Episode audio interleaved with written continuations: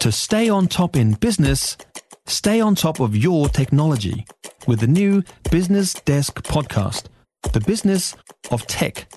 Listen on iHeartRadio or wherever you get your podcasts. So, well, Inland Revenue's on the chase for unpaid taxes from construction and property investment firms. Deloitte's seen an increase in action and companies coming to them for help. Craig Elliffe is a tax expert at Auckland University and joins me now. Morning to you.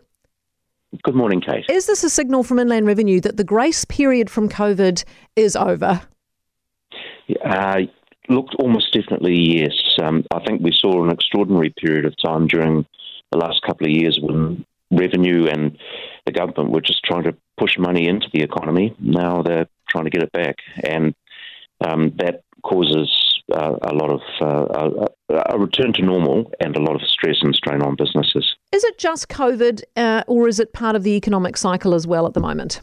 It's a combination of, of the two of them, and they are very closely related because um, the the COVID has meant uh, that um, there was a need for stimulus in the economy.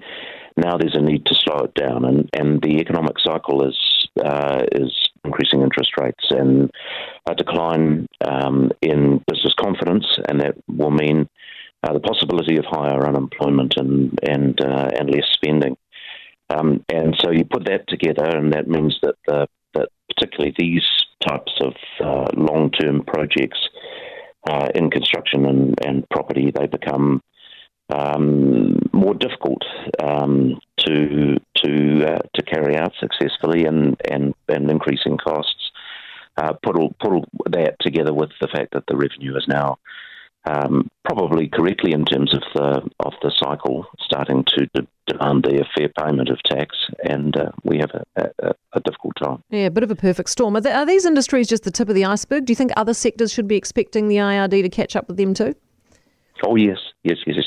This is, they're not particularly targeting uh, those sectors, but but I think it uh, I think it's just that they they they because of the long term and large nature of those projects, they do tend to be the ones where um, there is more interest and and more problem. And if we think back to the to the past, and um, I guess I'm long enough in the tooth to remember uh, the the the early '90s and and uh, and uh, the GFC um, in 2007, eight. Uh, they were all times when um, basically there was a need to, to for people in in uh, tax uh, distress or um, to go and talk to their advisors, and then also perhaps um, almost certainly to talk to the revenue uh, to get settlements and arrangements in place. Yeah. Craig, thank you very much for being with us. Craig Elliffe, who's a tax expert at uh, Auckland Uni, um, coming for everybody, not just the. I just wonder if they're chasing other unpaid debts like the MIQ bill.